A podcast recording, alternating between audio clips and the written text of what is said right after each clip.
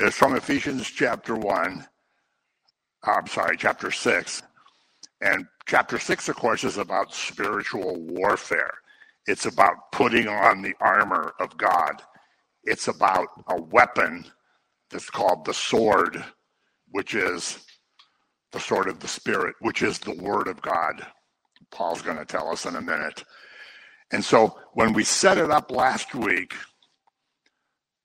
to set up the background of the spiritual warfare, and when you look around at what's going on around us today, if you don't know we're in spiritual warfare, I don't even know what to say, other than you're probably already a casualty if you don't realize it.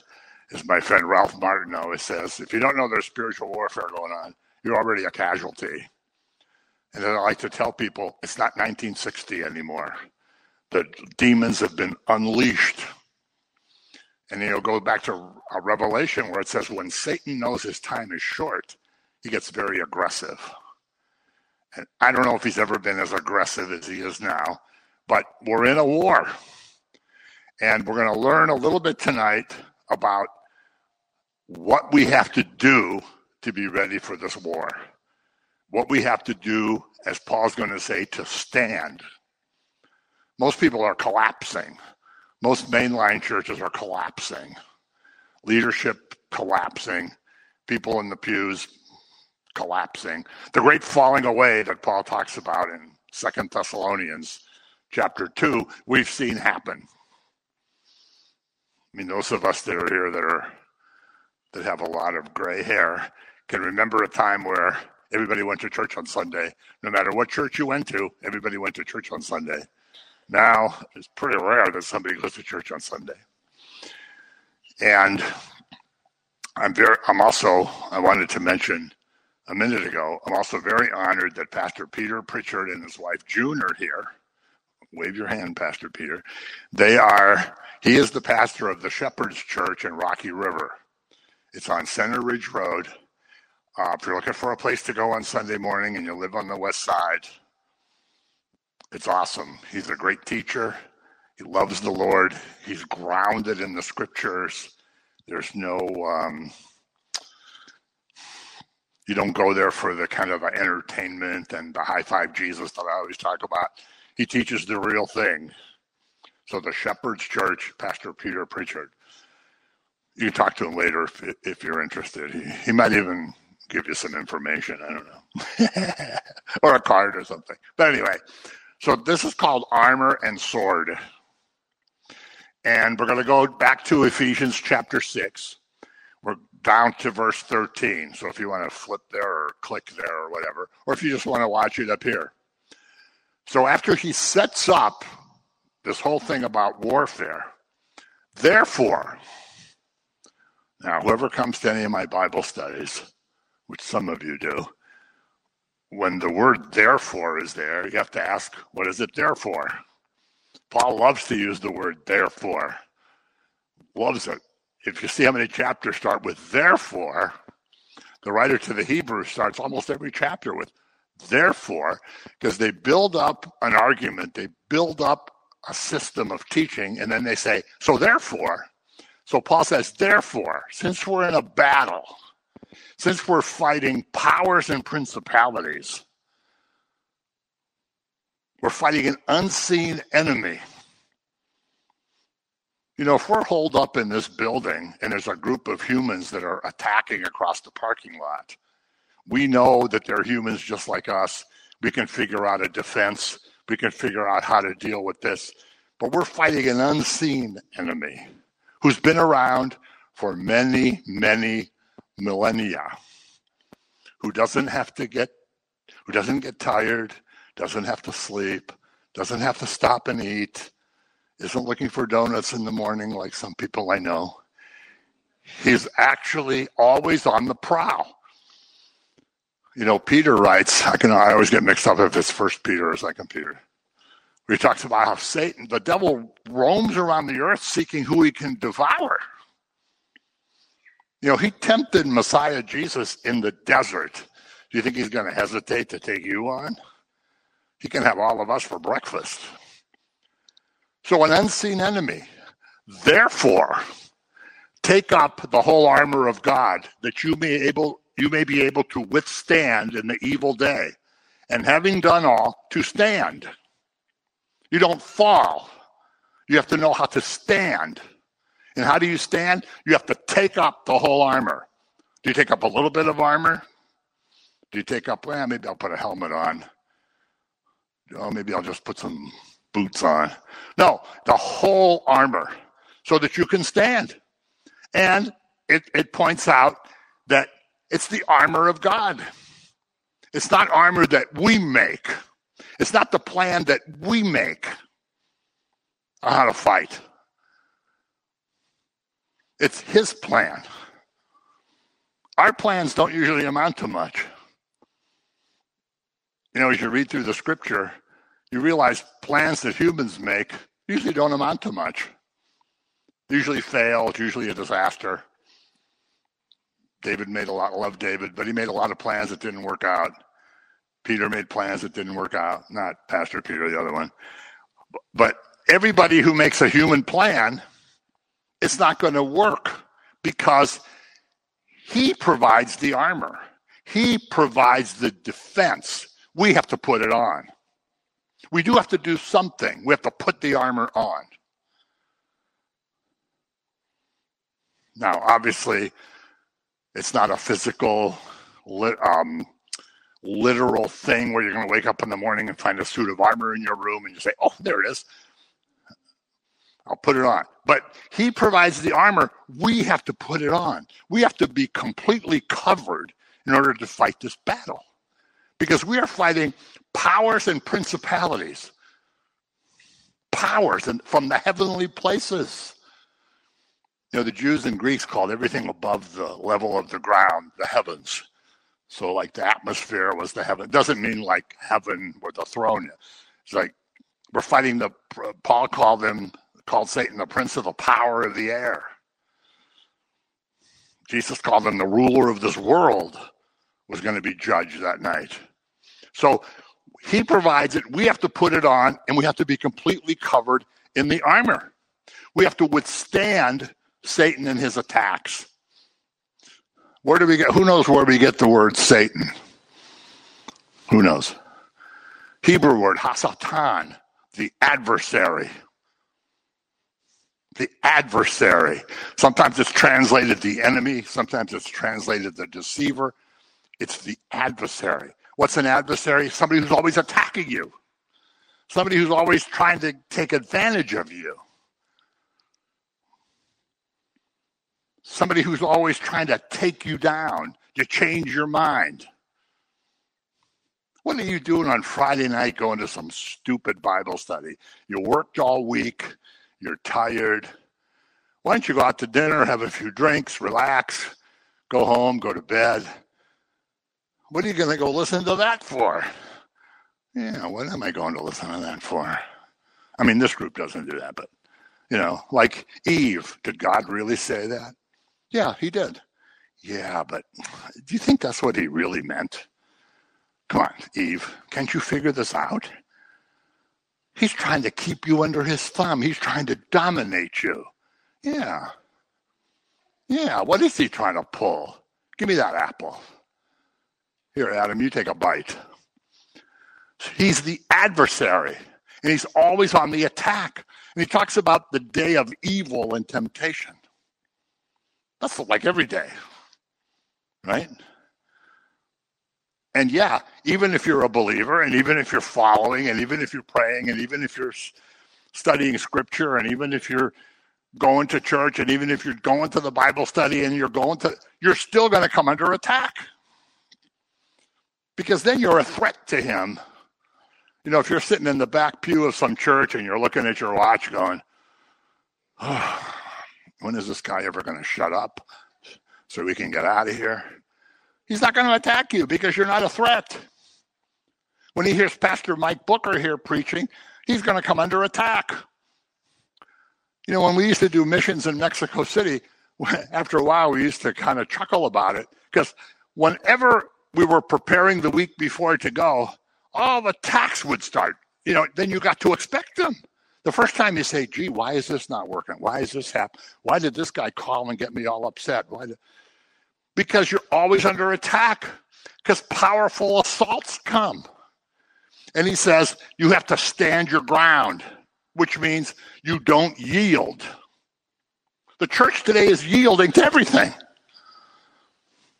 You want to bless gay couple? Sure, sure, no problem. You want to tell the little boy who wants to be a little girl, oh, that's okay, Sonny. Whatever you think is best.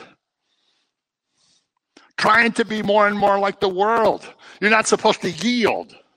You're supposed to stand your ground. You're supposed to put the armor on. If you don't put the armor on, you're dead. Guaranteed casualty. You know, James says, resist the devil and he will flee. But doesn't that doesn't mean you say, hey devil, I'm sick of you, get out of here. There's a certain procedure that goes on. So we stand our ground and not yield. We we have to trust him because he is our defense. I don't remember what psalm it is. He is my defense. It's a great Marty Goetz song. Um, he is my defense, I shall not be moved. It's one of the Psalms. You have to trust in him to be your defense. You don't trust in your own power. You don't trust in the power of a couple of, you know, friends of yours who you kind of known for a while, and you don't trust necessarily the people that you're that are sitting next to you at church. You trust him to be your defense. It's very hard for me to be somebody's defense. Right? So you trust him to be the defense. We have to trust the provisions that he gives us. We have to be good soldiers. Oh, I don't know about this. I don't like this. I don't like this armor. I don't like the rations I've been getting. The seats aren't comfortable. It's always too hot in here. My feet hurt. Why did I come? Right? That's the song of our generation. Oh, I'll go if, I, if it's comfortable. I'll go if things are nice. I don't want anybody to be judgmental. I don't want anybody to hurt my feelings. I just want to go and have, well, you know, 57 minutes and go home. So we have to be good soldiers. And if we are, we can resist. If we trust in Him, we put on his armor, we trust in his provision. We're going to be good soldiers and we can resist the attacks. Like a military unit has to be disciplined, right? That's why they train. You can't be a frontline army unit with 2,000 guys that are all making their own plan. Oh, hey, Lieutenant, that's never going to work. Let's do this instead. Or, hey, you know what? I'm sick of this. I'm going to go wash up, have something to eat. I'll come back in a couple hours. A battle is a discipline, or the enemy will overrun you. So we can resist. Stand, therefore, again, therefore. So stand, don't yield. Stand, therefore, having girded your waist with truth. Truth? Wait a minute, I thought truth was relative. What's true for you may not be true for me. What's true for me may not be true for her, but aren't we all three right? No. There's truth with a capital T. Gird your waist with truth, having put on the breastplate of righteousness. Okay, so here we got two things. We got a belt, which we're talking about ancient people, right? Men didn't wear pants. He's not talking about this kind of a belt. They wore kind of robe like things and they had ropes tied around them. This is where girding your loins comes from because when they're going to, it's kind of hard to run if you're wearing a dress. it's kind of hard to fight if your legs are inside of a robe. So they would roll up the robe and tie the rope around it. That was called girding your loins. So when the Bible says gird your loins so you can fight, that's what it's talking about. So you have freedom to move your legs. And the breastplate of righteousness. So we got two things already. So we stand armed. In Romans 13 12, Paul calls it the armor of light. He refers to how we have the armor of light. What's light? Jesus Yeshua is the light of the world. He's not talking about you guys got the armor of light because you're so awesome. He's not saying, oh, you guys got great armor over here compared to that church over there. They're a disaster. No, it's not our armor. Armor. It's an armor of light. It's an armor of righteousness. Second Corinthians 6 7. Armor. What's armor for? It's to protect you. Now, this is ancient times. We're not talking about like those Middle Ages knights that have like all that stuff and the armor, the horse is armored, and you know, all they have is the little visor that goes up and down. You've seen ancient soldiers. They got armor, like a little skirt like thing with armor. They got armor over here. They got helmets. They got gloves and swords. They got shoes. But Paul calls this, Paul talks about armor a lot. Because an armor is how you resist attacks, how you're protected from attacks. So your waist is girded with truth. That refers to the sincerity that you have in your inward parts. I'm wrapping truth around me. This is what I know to be true. This is what I know to be the gospel. This is what I know to be salvation. This is what I know that Messiah is and what he does and what he did for me. I know this for a fact. I know that there's God and he loves me, even though I'm a sinner. And he sends Messiah Yeshua, his only begotten son, to die for me. This is the truth I know. So if somebody over here is telling me something different, I say, I don't believe that. We're girded with truth. Truth is in every part of us. You know, ancient people always talk about the loins. You know, it's like the upper parts of your thigh, the lower part of your belly, because your upper thighs are strong. You got strong muscles here. So when you're a young soldier who's, you know, 18, 19, 20 years old, your legs are strong. That's why people who are, you know, in their 50s and 60s and 70s can be soldiers. I'd love to join the IDF, but I don't think they'll take me. oh, come on. This is a tough crowd. it's the strength they thought was in their loins. So you got your legs wrapped up, you got your waist wrapped up in truth. And it also keeps you from wandering because you're wrapped up in the truth. So when you know the truth, when you stand on a foundation of truth, when a counterfeit comes on the horizon, you immediately recognize it. Right? If you're girded in truth, you don't say, well, that guy over there's got a pretty good point. Yeah. And I was talking to my Buddhist friend the other day, and he made some pretty good points. I can't tell you when I was working in the office, and this never happened with Ron, but Monica used to hear it. Monica's not here tonight. But you know, people would say to me, Boy, you take this Jesus stuff pretty seriously. And I would say, What should I take more seriously? What's more serious than that? What's more important than that? If you don't think about the cross 20 times a day, you don't get what happened there. Nothing compares to this, like the song says. Nothing compares to this. I could care less what my cholesterol is. I could care less whether I have a black car or a white car or a brown. I don't care what how many things I have in my house. I don't who cares? That's all going to be gone soon. I hope it's tonight, but it's all going to be gone soon. He's what's important. So when we have that truth, you don't say, gee, I'd like to do the Jesus thing today, but you know, I, I really, I really can't because you know I gotta plant the garden. I gotta go do the thing. I gotta go trim those bushes.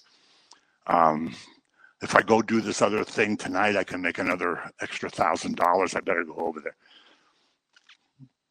No, it, the truth keeps you from wandering away, and it gets you set up when you do talk to people.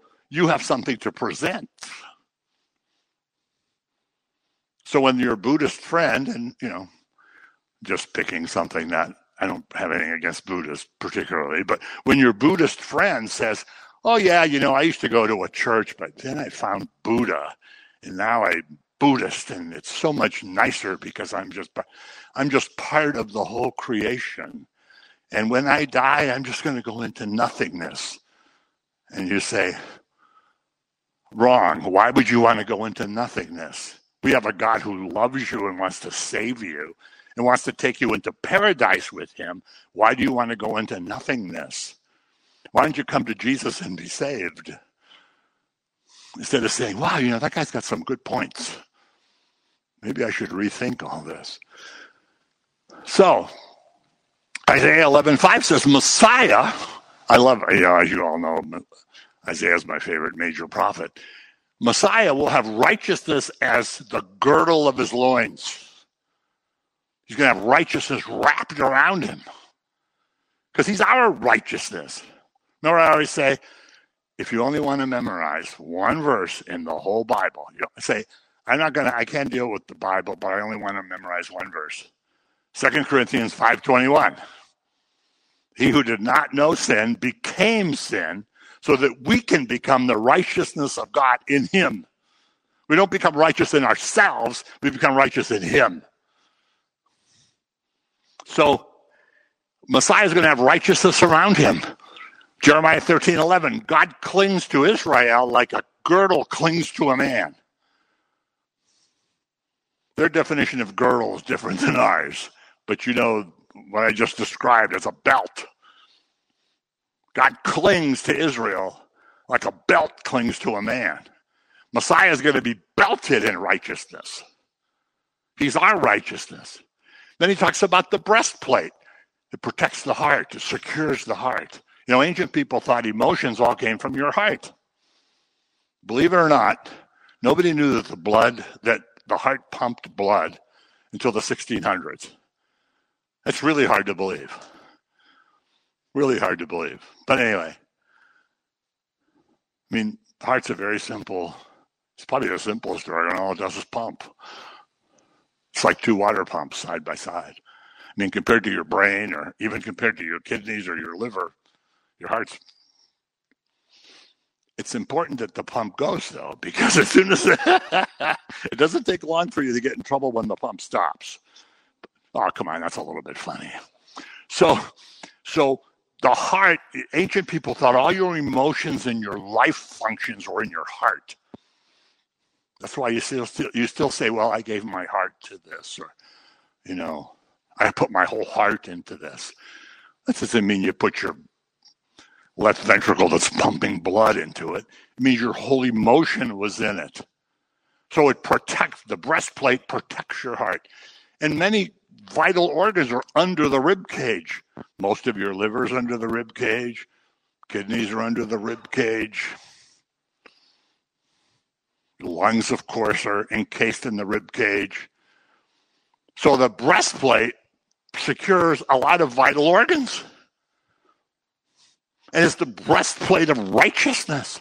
And again, the righteousness of Messiah is our protection. Our protection. So that you can stand, so that you won't yield.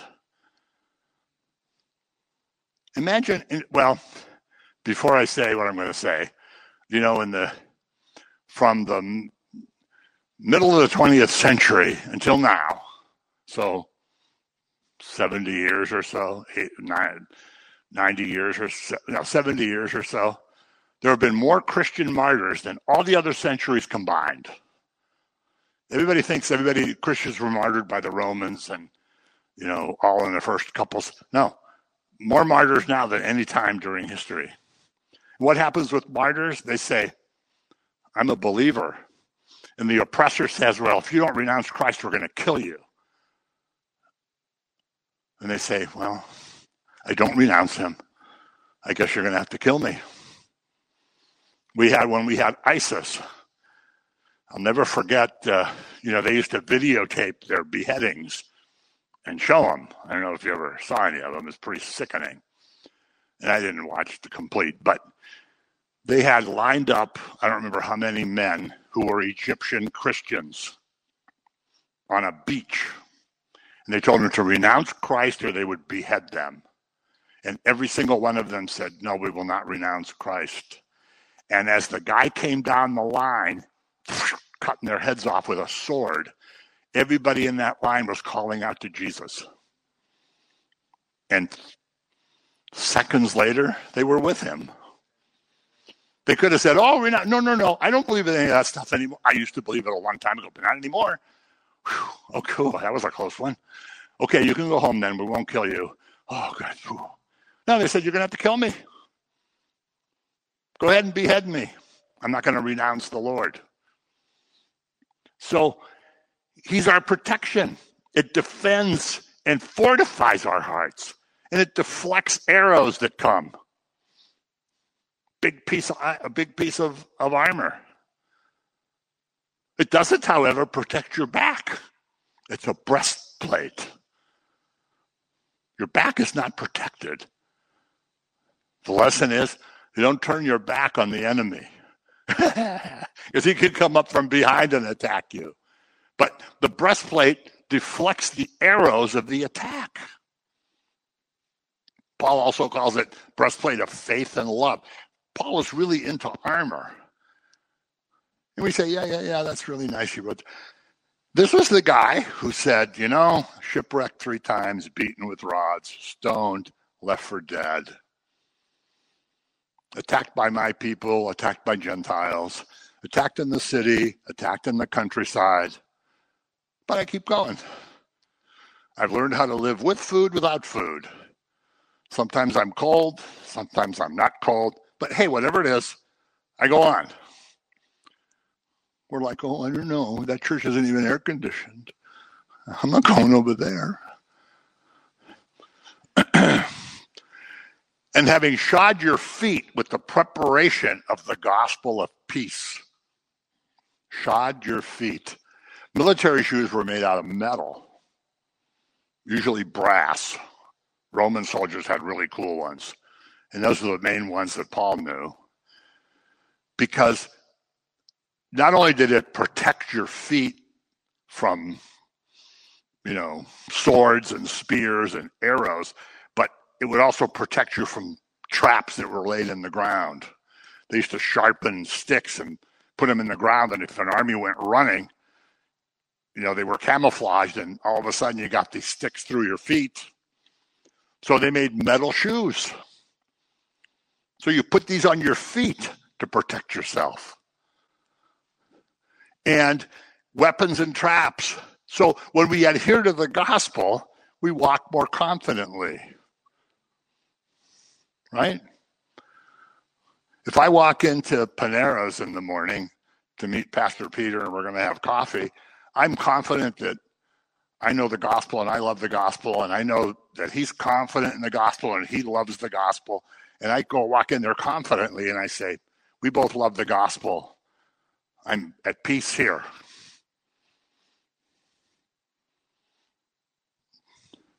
As opposed to when I interact with some of my friends and family members, but that's another story. so we ad- when we hear to, adhere to the gospel, we walk more confidently.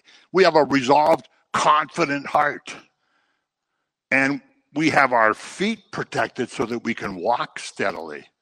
Do you ever remember at the Last Supper, like most of you have been to Messianic Seder's either at my house or here or at a church? This year we're doing six of them, so I'll keep you posted. One's going to be here. But you know, at the point where there's a washing of the hands, you remember Yeshua washes their feet. That's not what you do at a Seder. I mean, those guys who were there were like, what is he doing? What, what are you doing? And Peter, who's always willing to say something, says, Hey, Lord, you're not going to wash my feet. Come on. Uh, you wash my like John the Baptist, like, wait a minute, you should be baptizing me. I shouldn't be baptizing you. And Yeshua, Jesus tells him, if I don't wash your feet, you're not going to come into the kingdom. And then Peter says, Whoa, then wash all of me. And Jesus says, Only your feet have to be cleaned. if you've cleaned yourself. Why is that? Because we walk through a filthy world. We walk through filthy places. The rest of your body may be clean, but you can see metaphorically, your feet get dirty with filth. You have to wash the feet. So we walk around with our feet protected. It helps. I'm not going to go there. So if my friends say, hey, we're going to this place tonight, do you want to come? And I say, uh, I don't think so. What kind of place is it? Well, blah, blah, blah. no. I'm going to the prayer meeting. I'm going to the Bible study. I'm going to the, and they say, whatever. Your feet don't go to where you're going to be threatened. So we walk confidently. We worry less about obstacles if our feet are protected. You know, imagine those soldiers if they're just wearing, if they're running around barefoot, or if they're just running around wearing sandals. All kinds of traps are laid for them, arrows are flying, spears are flying. You don't advance as confidently as if you have your feet shod in metal. So he says, put that on your feet. The gospel brings peace. It brings peace with God, of course. Oh, but wait a minute. Are you trying to tell me that Jesus is the only way that you can come to peace with God? Yes. Come on, really, tell me. You really believe that? Yes.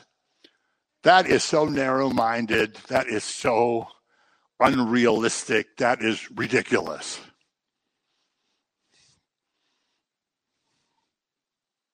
You've heard that, I'm sure. You know, and I sometimes say, Did you see the Passion of the Christ? And most people will go, Oh, yeah. I say, Pretty hard to watch, isn't it? They go, Oh, it's horrible. And I say, Well, if there were 58 other ways to go to heaven, or if you could go to heaven by being good and being nice, then Jesus was mentally ill. Why would he go through that? He would have just come and said, Everybody be nice. If you want to follow me, that's cool. You know, I'll have you. That's great. You know, if you want to follow Buddha, you want to follow Krishna, you want to follow Confucius, they're really good guys, good teachers. You want to follow them? No, he says, I'm the only way. So we have peace with God, we have peace within ourselves. And the enemy hates that. The enemy hates that. Did you want to have peace within yourself? The enemy hates that. He doesn't want you to have peace.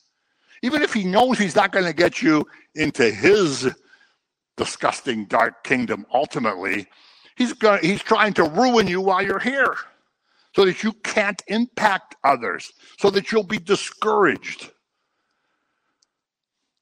And it also helps prevent, as I kind of mentioned, from temptation. So we're strengthened in how we stand if we have our feet in armor. We're not going to go someplace where we're going to get weak. And, you know, in First Corinthians, I don't remember the chapter, Paul says, you know, if moral people hang around with immoral people, I'm paraphrasing, hang around with immoral people, they get influenced by that. You go hang around with immoral people for a couple of weeks, you start to see the effect of that. Don't go there. And it, of course, leads to peace with others. And the word says, Your word is a lamp unto my feet. The gospel of peace is the light that your feet walk by. The law doesn't do that. Messiah does that. Yes, no. Above all, taking the shield of faith, which, with which you'll be able to quench all the fiery darts of the wicked one. Now we got the shield of faith. Above all, faith. He says, above all, faith.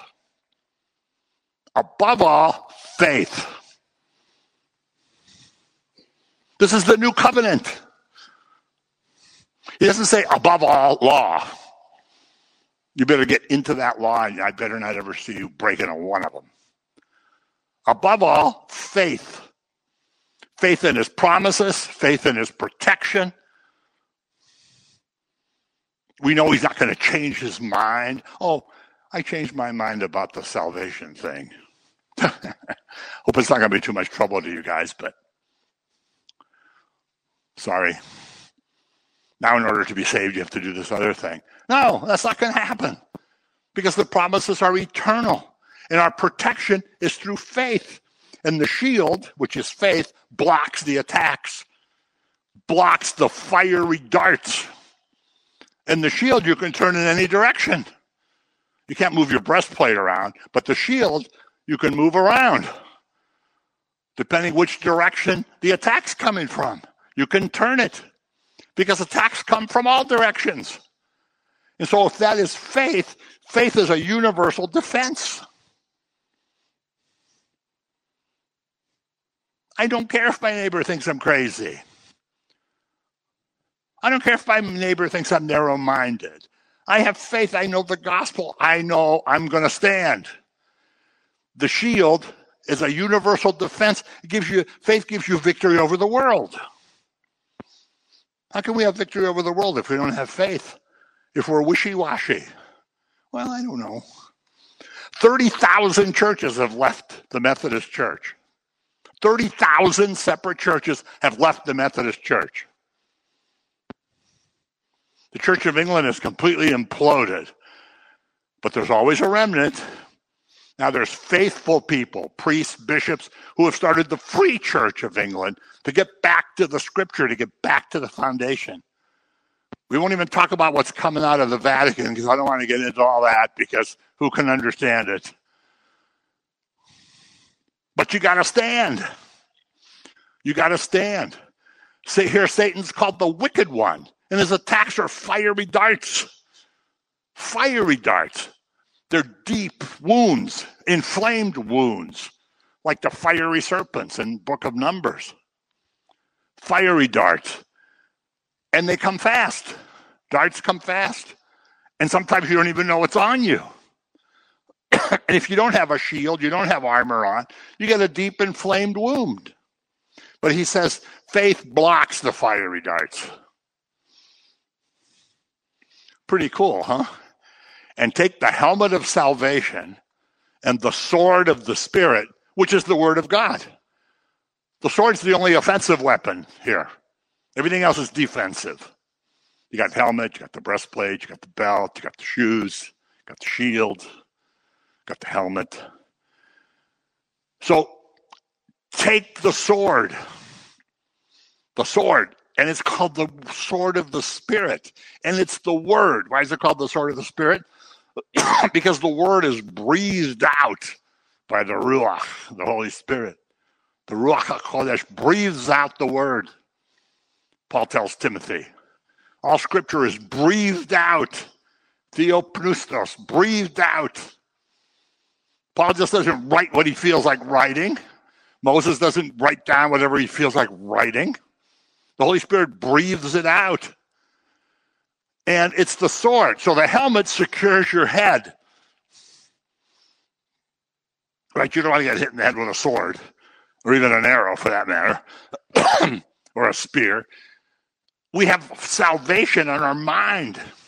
We know about salvation. We know what we believe. We know what's truth, capital T. The helmet secures our brain, secures our head. So we don't despair. Our mind is protected so that we can stand, we can trust, we know what our position is. Oh Lord, you don't understand how awesome I am.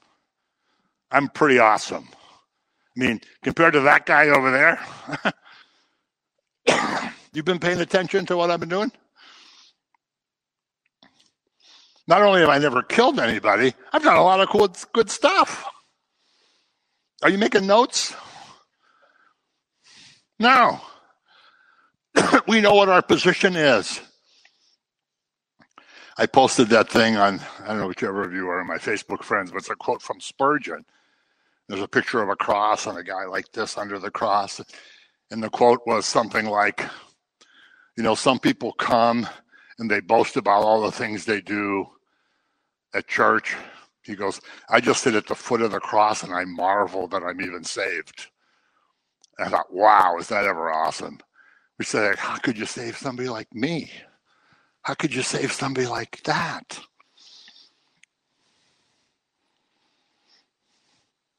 You all know who Corrie ten Boom is. You know, ten Boom family in Amsterdam, they hid Jews. The Nazis found out. They took the whole family to the camp. Her brother, or her sister, and her father died in the camp. She survived. The war was over, and she was going through churches in Germany preaching. She was at a church, and she saw the guy, a guy she recognized as one of the SS guards at the prison. And he was way in the back of the room. And when she was finished talking, he sheepishly went up to her and said, I know you don't remember me, but I was a guard at the camp. And she said, I do remember you, and I forgive you for what you did. And the guy just started weeping openly, fell down to his knees. Said, This is the kind of faith I want. I want Jesus. I don't want all this other stuff. Oh, yes, we will pray. Yes. Do the best you can, and tomorrow will be a better day. No, I want somebody to say, You are an SS guard, but I forgive you. Jesus says, You are an SS guard. You come to me and confess your sins, and I'll forgive you. And you'll be in heaven just like the guy that you executed because he was a Christian. So we know our position. So we guard our heads from being contaminated. We don't want our minds defiled. We keep our focus because we don't have to worry about our heads being injured. I had a concussion once in Mexico City. It took me four months to recover. I worked around four months in a brain fog, seeing double and not being able to see over here. And and I thought, man, head injuries or something. That's a little bit funny. Thessalonians, but let us who are of the day be sober, putting on the breastplate of faith and love and as a helmet the hope of salvation.